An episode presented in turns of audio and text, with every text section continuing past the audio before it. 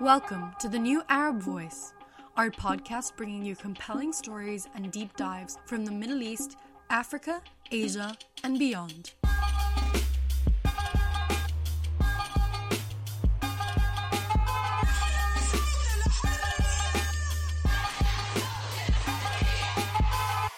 Hello and welcome to the New Arab Voice. It's Friday, the 22nd of October. My name is Hugo Goodridge and I'll be your host today, coming to you from London.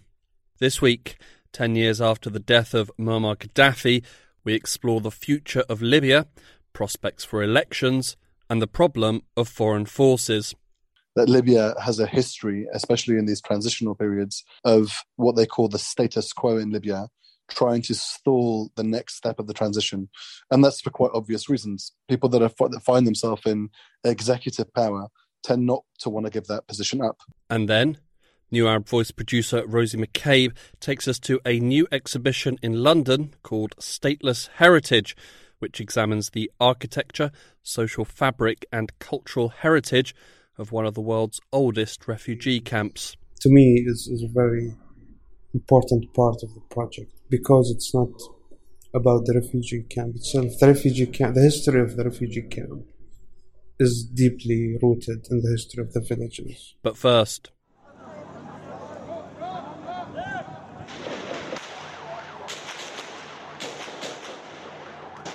At the end of September, Lebanon elected a new government, but any sort of honeymoon period was abruptly burst last week when Beirut was rocked by armed clashes. Joining us to discuss events in the Lebanese capital is the New Arab's correspondent in Beirut and friend of the podcast, Will Christou. Hi, Will. How are you? Good, thanks. Uh, so tell us, Will, uh, what happened? So, in brief, uh, last Thursday there was about four hours of armed clashes in Beirut. You had on one side Hezbollah and Amal, which are both Shia militias and political movements, and the Lebanese Forces on the other, which is a Christian political party and a former militia. But, you know, how, how did it all start? So basically, last Thursday, October 14th, Hezbollah and the Amal movement organized a protest in front of the Palace of Justice in Beirut. And they were there to demonstrate against Judge Tarek Bitar.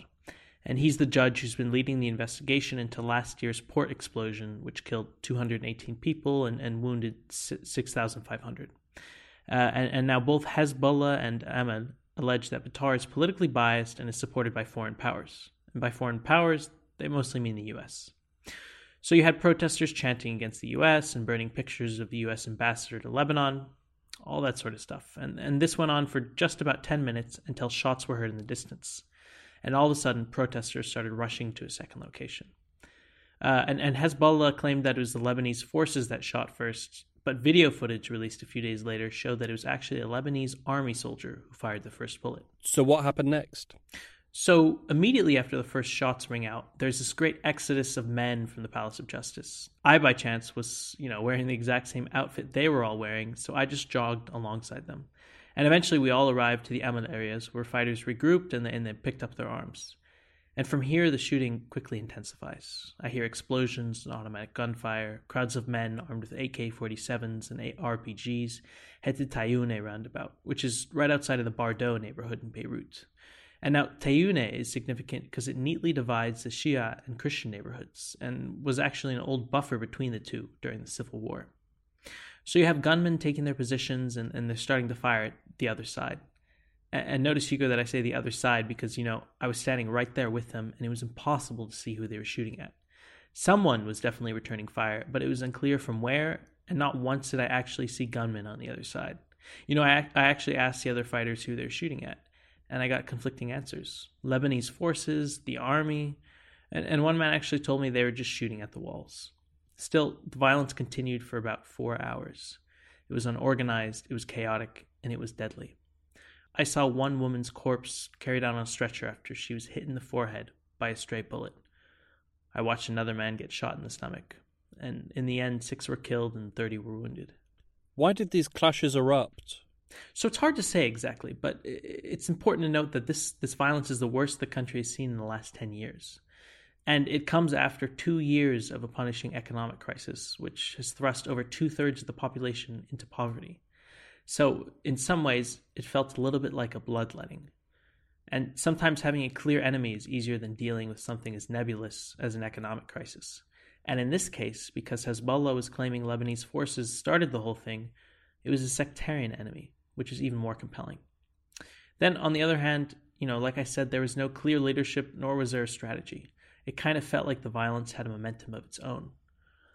And I think on some level, once you put a gun in a man's hands, there's no way he's going home without firing it. How did the government and other political forces in the country respond to these clashes? Yeah, so, you know, the response from the government was pretty much boilerplate. Uh, Prime Minister Najib Mikati urged calm and promised those responsible would be held accountable and called for a day of mourning the next day. Where it gets interesting, though, is when Hezbollah issues its response. Hassan Nasrallah, the head of Hezbollah, delivers his weekly speech on the Monday following the violence. And a lot of people were expecting a sort of de escalatory message, but we got just the opposite.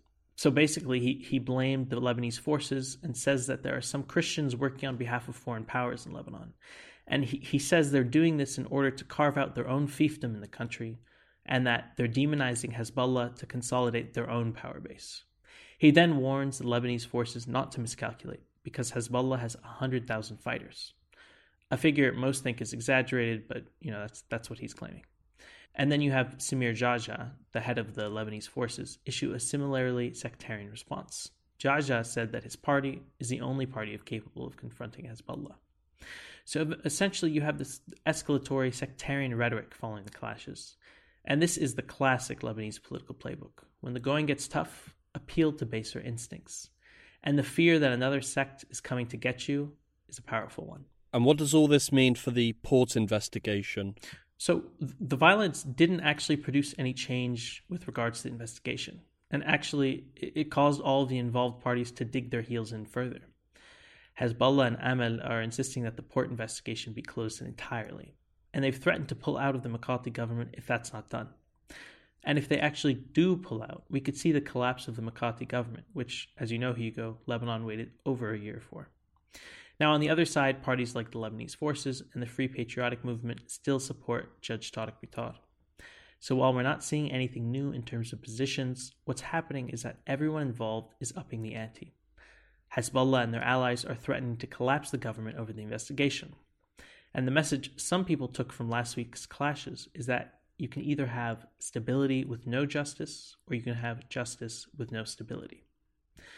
Meanwhile, Judge Bitar remains undeterred and has actually issued renewed summons for officials after the clashes. Thanks for joining us, Will. Thanks for having me.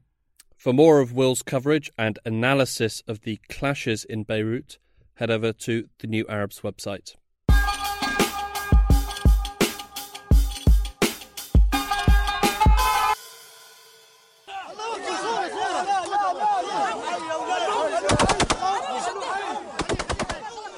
October 20th, 2011. Colonel Muammar Gaddafi of Libya is found hiding in a drainage tunnel by rebels. Mobile phone footage of the event shows a dishevelled and bleeding man begging for mercy. Reports about what happened next differ, but the result was the same. The man who had led Libya since 1969 was dead, killed by his fellow countrymen who had risen up in defiance of his rule just eight months earlier as part of the Arab Spring. Gaddafi's death marked the end of part of Libya's history and the start of a new period. In the years that followed, the country was ravaged by a conflict that killed over 10,000 people and split the country in two. A UN backed government in the western city of Tripoli, supported by Turkey, and the Libyan National Army in the eastern city of Benghazi, led by Field Marshal Khalifa Haftar whose most active backers are Russia and the UAE. But then, in October last year, a permanent ceasefire agreement was reached, and a chance for peace presented itself. In March of this year, an interim unity government was formed, and elections were scheduled for December 24th. But questions remain. What does the future hold for Libya? Will a stable government be formed? And will the foreign forces that flooded the country ever leave? So that early progress came really to a head in March 2021, but since then we've seen stalling on all sides. This is Anas El Gomati, director of the Sadeq Institute, a public policy think tank based in Libya that Libya has a history, especially in these transitional periods, of what they call the status quo in Libya, trying to stall the next step of the transition. And that's for quite obvious reasons. People that, are, that find themselves in executive power tend not to want to give that position up. This intransigence, with a healthy sprinkling of greed, has thrown December's planned elections into serious doubt. But there are more fundamental issues surrounding the elections. For example, if a president is elected, then what are they becoming president of? And what would be their role? Calling for elections right now in the current context means that we may have a new president without a constitutional basis because we haven't solved that problem. Libya doesn't have a, a firm constitution or an understanding of what kind of powers would be given to a new president in a country with a tradition for people not letting go of power, like Muhammad al Gaddafi, who stuck around 42 years. And then you would have a new parliament. But Aside from that, you'd still have an executive branch that operates within a fractured state, and a fractured state that is very crucially in one specific aspect the military. One key military figure in the country is Khalifa Haftar, leader in the east and seen by many as the instigator of civil war in Libya. In 2019, he declared war on the UN backed government in Tripoli. Ultimately, he failed in his expedition, but remains a strong individual even today, Haftar controls much of southern and eastern Libya. But the general is also a proponent of December's elections, which he is expected to be running in. If he wins and he becomes Libya's next president, then he doesn't really have any kind of powers to constrain him or a constitution to, uh, to constrain him. And that's only if he wins. Now, polling has shown that he's only polling at anywhere between 20 and 24%. So that doesn't really give you an, an indication that he might win. But what the reality is, it doesn't really matter if he wins or not. If he loses, he goes right back to the military track of the Berlin process. He stalls the state building process, and he can negotiate with one opponent, not the government of national unity, not rival parliaments, but one single president. And, and there is also the possibility that a president that is amicable to Haftar is elected. Such a potential outcome has made the issue of elections highly controversial. So, with a chance for a less than ideal outcome, why have elections at all? Why not wait? The short answer is that Libya is in desperate need of an individual to take leadership and address the serious issues affecting the country's citizens. Services like water, electricity, energy, petrol at the pump, getting cash out of banks, these things are beyond a crisis. They're structural crises that uh, an election won't solve overnight. But for many Libyans who want those issues solved, the idea that candidates are coming out and saying, if you elect me or vote for me, that's a vote for you know a new road or or you know working electricity. In fact, the government of national unity's uh, Prime Minister Abdulhamid Dbeibeh, who polled recently at 68% in a recent poll, um, has done so on the back of, of solving the electricity crisis.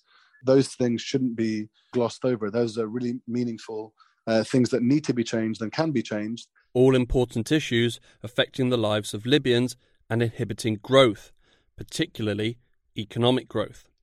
Over the past decade, the Libyan dinar has been devalued by 350%. There's one further reason why elections should be held in Libya.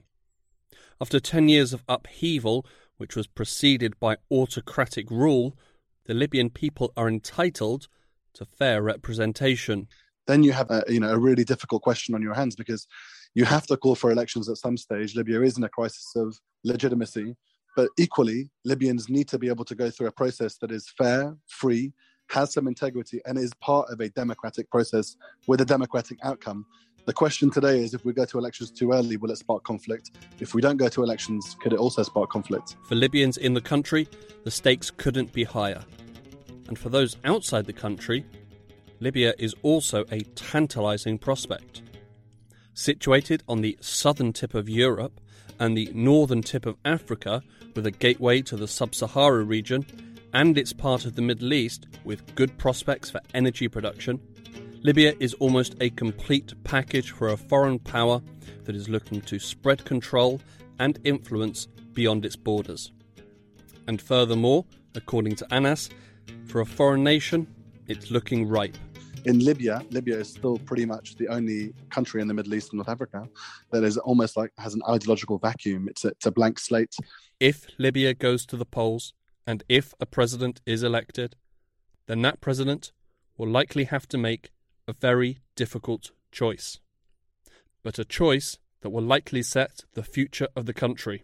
I think that the one thing that a president in Libya will do is firmly shift Libya's axis towards either Ankara or Abu Dhabi. And I think there is prime reason for those things. Militarily speaking, both countries have moved significantly away from what their medium power reputation gave them only a decade ago to, to swinging like superpowers in Libya. And I think that's a really important um, uh, difference because in the era of um, American retrenchment and, and, and distancing itself from the Middle East, they're handing over the, the region, handing over North Africa and, and, Libya in particular to, to, you know, whichever medium power can swing and swing hard enough. If it is going to be a choice between Turkey and the UAE, what separates them?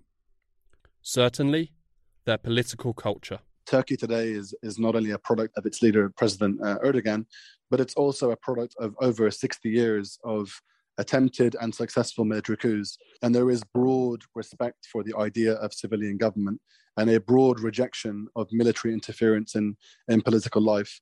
And a, and a broadly accepted amongst all political parties the idea that a military should be subservient to an elected authority.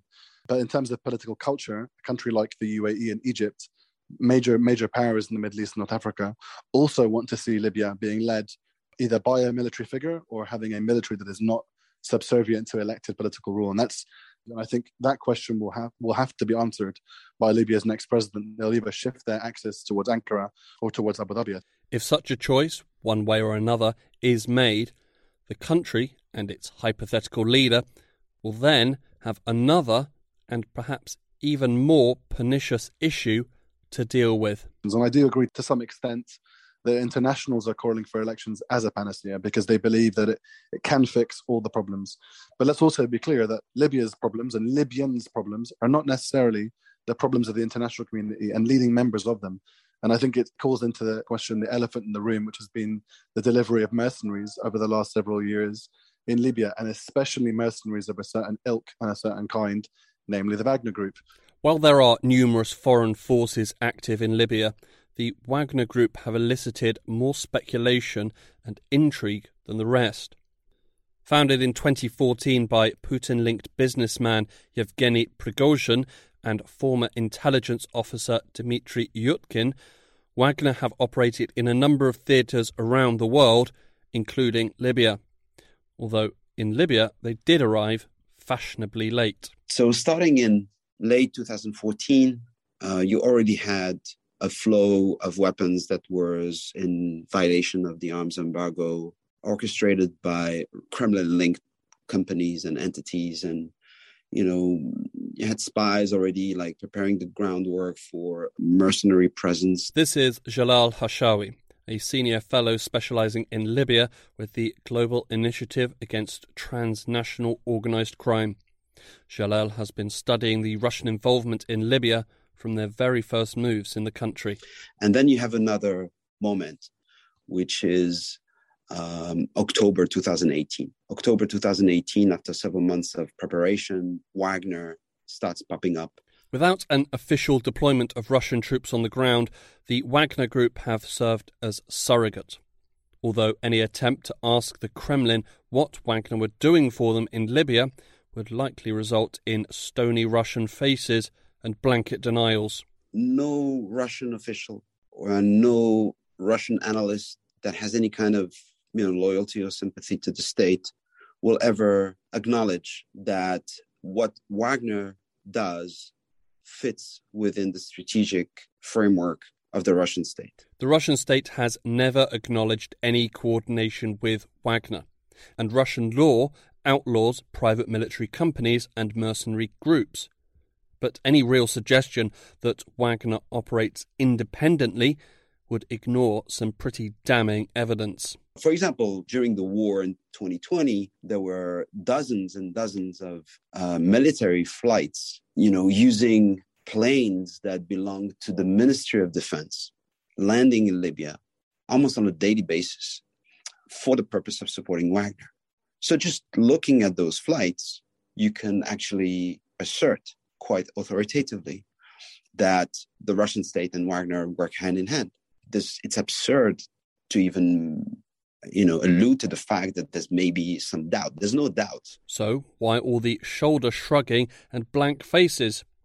You could say it's an attempt at some form of plausible deniability, but in truth, it goes much further than that. It's a calculated strategy.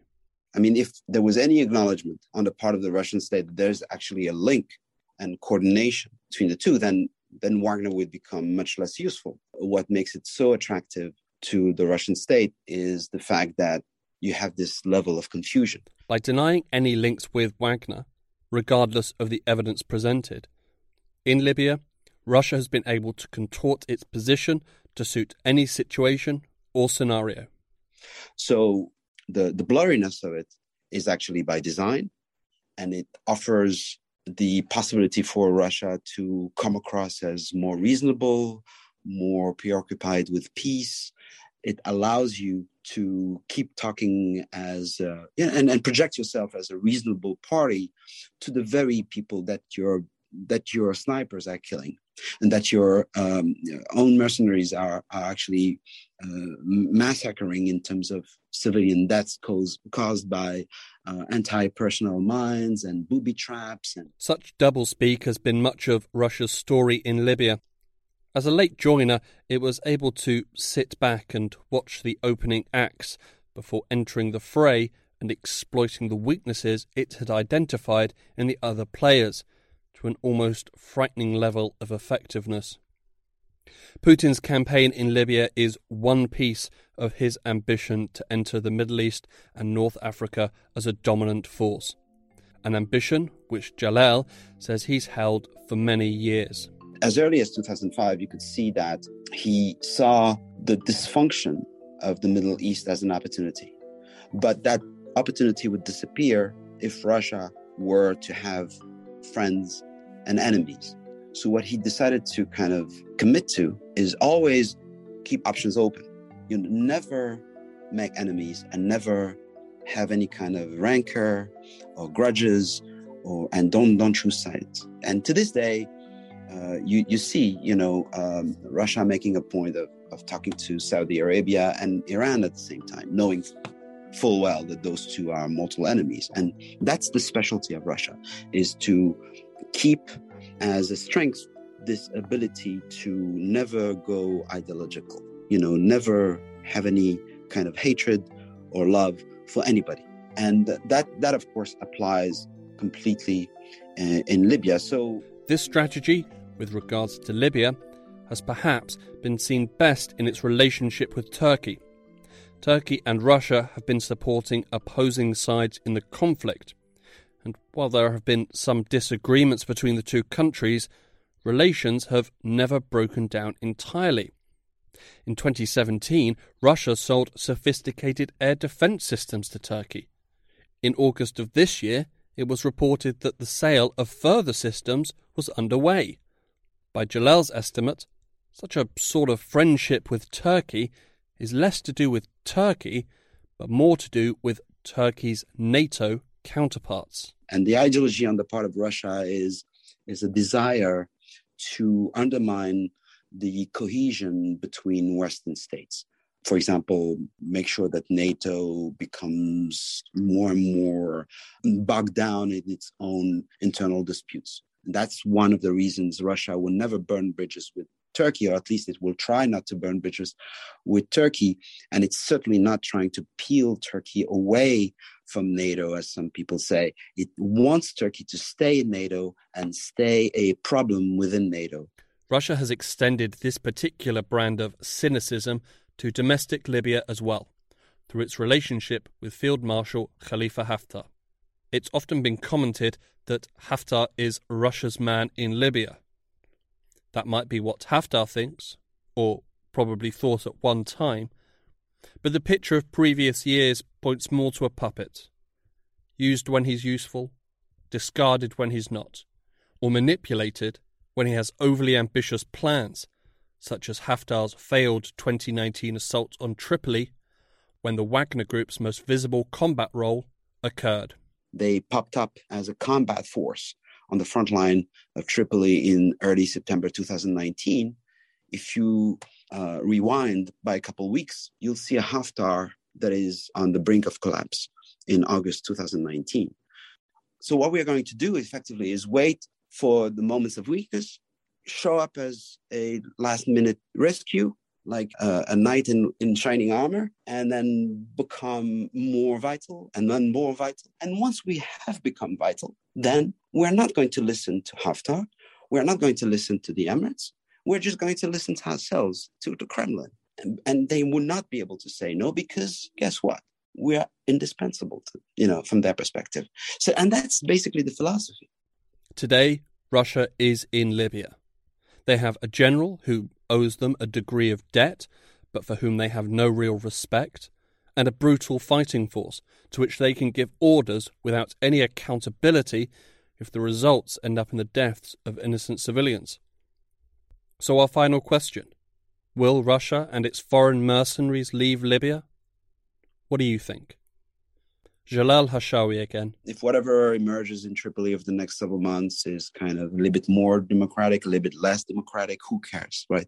What Russia knows is that Libyan elites are by and large corrupt. They are by and large big fans of opacity. They have to reconstruct their country. There's still a lot of oil and gas contracts that need to be snatched up. So uh, Russia looks at this and says, you know, there's still economic rewards to be reaped. So I'll stick around and I'm not going to, you know, wake up at night and think about how democratic or not democratic the, the, the whatever setup is. I mean, those people are corrupt. So I can I can get along with them, and uh, they will they will do business with me, and and if they don't, I will I will scare the living daylights out of them. Removing the autocratic Gaddafi from office was a monumental step for Libya, but it was just the first step in a journey that could take many more years to complete. Final words to Anas Al Gomati. You know, Libya is at the source of, of many disputes, not always of its own making and its own machinations and its own designs, but the designs of others. And I think an, an, an elected president is not going to solve that overnight. And I think that's something that Libya will have to work for years to inoculate and immunize itself from those interests.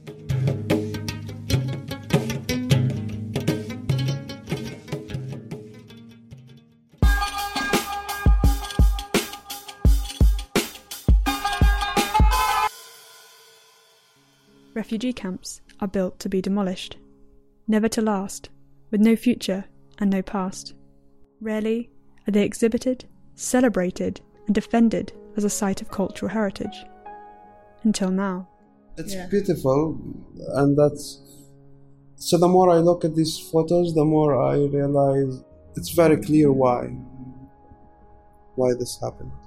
The Mosaic Rooms in West London is hosting a three room exhibition centered on the Dheisheh refugee camp in Palestine. Dheisheh is a camp near Bethlehem.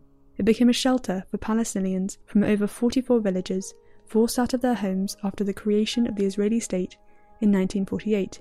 Over 70 years later, residents have been unable to return to their villages.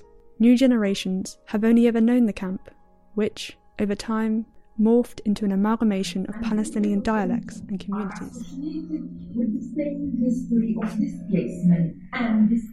Created by Sandi Hilal and Alessandro Petti from the Decolonize Architecture Art Research, known as DAR, the exhibition examines the architecture, social fabric, and culture of Dheisheh. It seeks to challenge mainstream narratives about refugee experiences, humanitarian crises, victimhood, and suffering. I think our intention was obviously just to raise some of these really kind of important and pertinent discussions at this time. I mean, this is Rachel Jarvis, director and head curator at the Mosaic Rooms. The issues around um, Palestinian Palestinian experience, and in terms of those who have been in these refugee camps for for this period of time, you know, this is. I think for a lot of people, they're not aware that refugee camps aren't just a thing that happens for a few years. The refugee camp Dheisheh is one of the oldest ones in the world. It's been around. I asked Rachel what they wanted people to experience when stepping into the exhibition. Well, the, I mean, the, I think both of the exhibition rooms are very atmospheric, and I think it's really amazing the way that Sandi and Alessandro kind of visualize very powerfully and resonantly kind of works which are the result of a kind of a long term kind of process of participation and collaboration with residents in places and with communities. So hopefully, this gives them a way to kind of reflect on that and engage in whether their own experiences or other experiences or things that they're reading about in the news and put some sort of kind of personal perspective on it. The first room of the exhibition is a series of light boxes showing pictures of the camp's architecture. They are taken by Luca Capuano, who previously photographed UNESCO World Heritage Sites in Italy. Taken at night, the buildings are spotlighted by a bright light.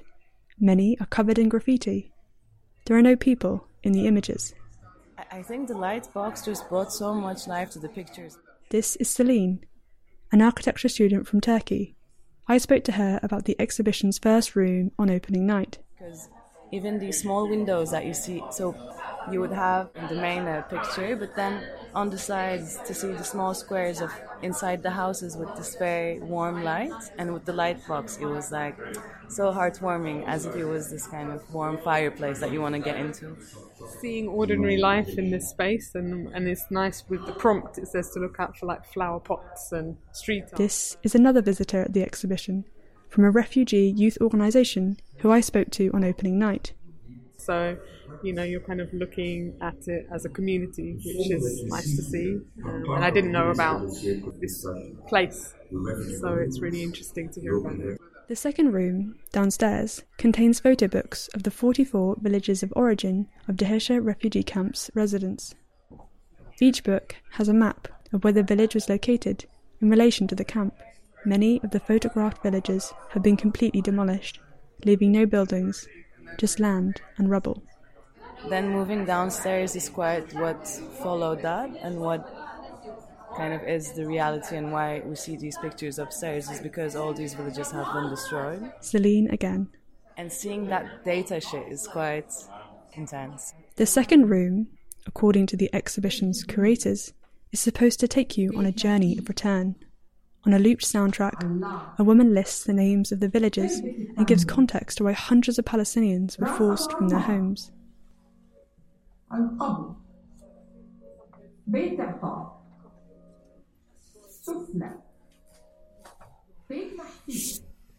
The photo books are placed on plinths of different sizes. Visitors can kneel down and flip through each page. I like the downstairs room where you see the villages. This is Omar Himdat, who grew up near Dheisheh. He has worked as a community organizer and social worker at the refugee camp and pictures of the villages. I think that really uh, is one of the, to me, is, is a very important part of the project. I got the opportunity to speak with Omar in the exhibition's third room, known as the living room. Because it's not about the refugee camp itself. The refugee camp, the history of the refugee camp is deeply rooted in the history of the villages. So I really like the way in which these pictures, you know, depict, you know, a, a little bit of of the uh, of the land, right? Most of them, I would say. Uh, and it's good to connect as well and to build this connection Yeah. with the history of the refugee camp to the history of these Do you ever feel like uh, sadness? villages. Like looking through them just because these used to be villages and now they're It is they're beautiful yeah, nature, but it's yeah. beautiful, and that's so. The more I look at these photos, the more I realize, yeah, there is no. It's it's very clear why why this happened. The living room will be hosted by Omar every Sunday, providing a chance for people to ask questions about life at the camp. So the narrative of, of uh, the the typical sort of image about refugees being victims, being you know their life is mainly suffer and mainly misery, and it's about uh, survival only is uh, proves to be false. Like when when we see and learn more about the sort of history and social and political one of Dheisheh, for example. In the living room is a dossier, created by DAAR for their nomination to register the camp as a World Heritage Site. I asked Omar about this nomination and its significance. So the refugees are afraid that this would undermine the right of return, right, and would bring the status of permanency, right, to the camps. But then, it, it of course, the it would bring up the conversation onto a different level right, Yeah. about refugee camps, and therefore, it might serve Palestinian refugees uh, and bring actually the question of refugees in general, Palestinian refugees, mm. again into the political sort of discussion, Yeah. arena, right? And that's to me very important. The nomination is intended to provoke, exposing how definitions of heritage are not universal, but subjected to the control of the nation state with colonial foundations. It aims to get people to think more deeply about how architecture represents political transformation and prompts questions surrounding notions of history and what home means for refugees. I think one of the core questions that this project asks is what happens after Palestinian uh, return? What will happen to the camps, right? Uh, because if you walk in the camp and you ask people, you'll have all the different opinions, right? Somebody says, I grew up here and my life is here. Yeah. I don't want to return there, but I want to have access to, Yeah. to my homeland, right? Others would say, I want to actually demolish it, uh, one block after another. If you would like to visit this exhibition at the Mosaic Rooms, it is on Tuesday to Sunday from 11am to 6pm from October to January 30th, 2022.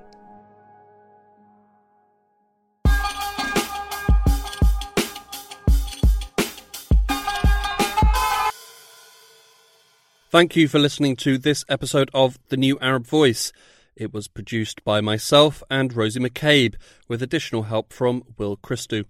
Our theme music was by Omar al-Fil. The New Arab Voice will be back in two weeks' time. Until then, you can find all our previous episodes on all major podcast platforms. You can also check out our new Instagram page for additional content. Don't forget to follow the New Arab on Facebook, Twitter, and Instagram for all the latest news from the region.